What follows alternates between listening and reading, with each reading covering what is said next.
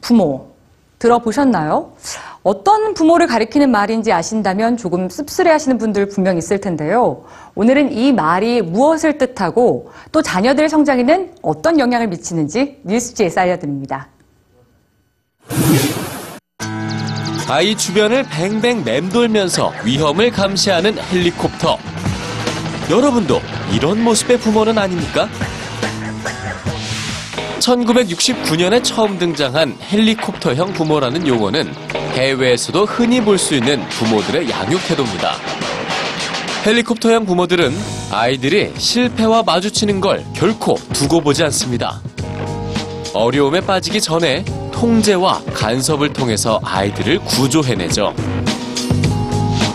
과연 나에게도 이 헬리콥터형 부모의 기질이 있는지 간단한 실험을 통해 가늠해 볼 수 있습니다. 12개월 된 아이들과 엄마들에게 장난감이 하나씩 주어졌습니다. 그리고 연구자는 애매모호한 말을 남기고 자리를 떠납니다. 아기가 장난감을 갖고 노는 동안 그냥 아기 옆에 있으라는 당부였죠. 엄마들은 연구자에게 똑같은 말을 들었지만 각각 다르게 행동을 했습니다. 연구자의 말을 다르게 해석했기 때문입니다. 한 부류의 엄마들은 아기 옆에 있으라는 말을 아기가 장난감을 제대로 갖고 놀 수 있게 하라는 말로 받아들였습니다. 이 엄마들은 아기에게 우선 장난감 사용법을 알려줬습니다. 그리고 아기가 놀 때 계속해서 끼어들었죠. 연구자들은 이들을 통제형 엄마라고 불렀습니다. 또 한 부류의 엄마들은 아기 곁에 있으라는 말을 아기가 도움을 청할 때만 도와주라는 뜻으로 받아들였습니다.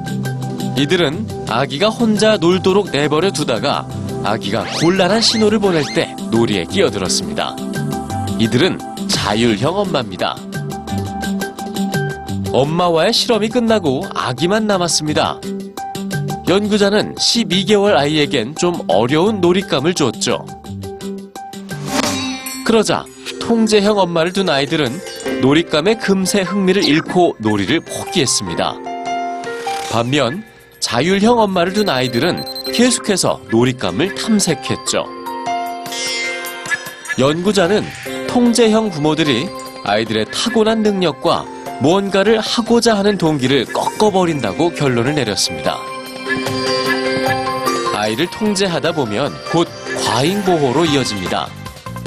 최근의 연구에 따르면 부모의 과잉 보호에 따른 부작용이 10세에서 11세 때 비만과 과체중으로도 나타난다고 하는군요.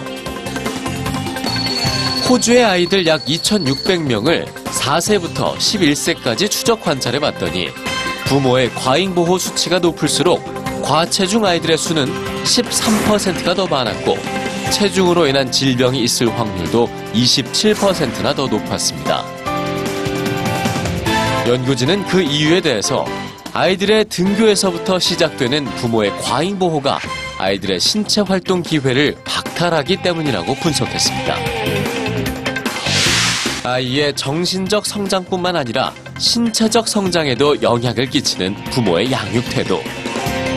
아이에 대한 사랑이 과잉 보호가 된 것처럼 과잉 보호로부터 한 발자국 떨어지는 것 역시 사랑이라고 연구자들은 조언합니다.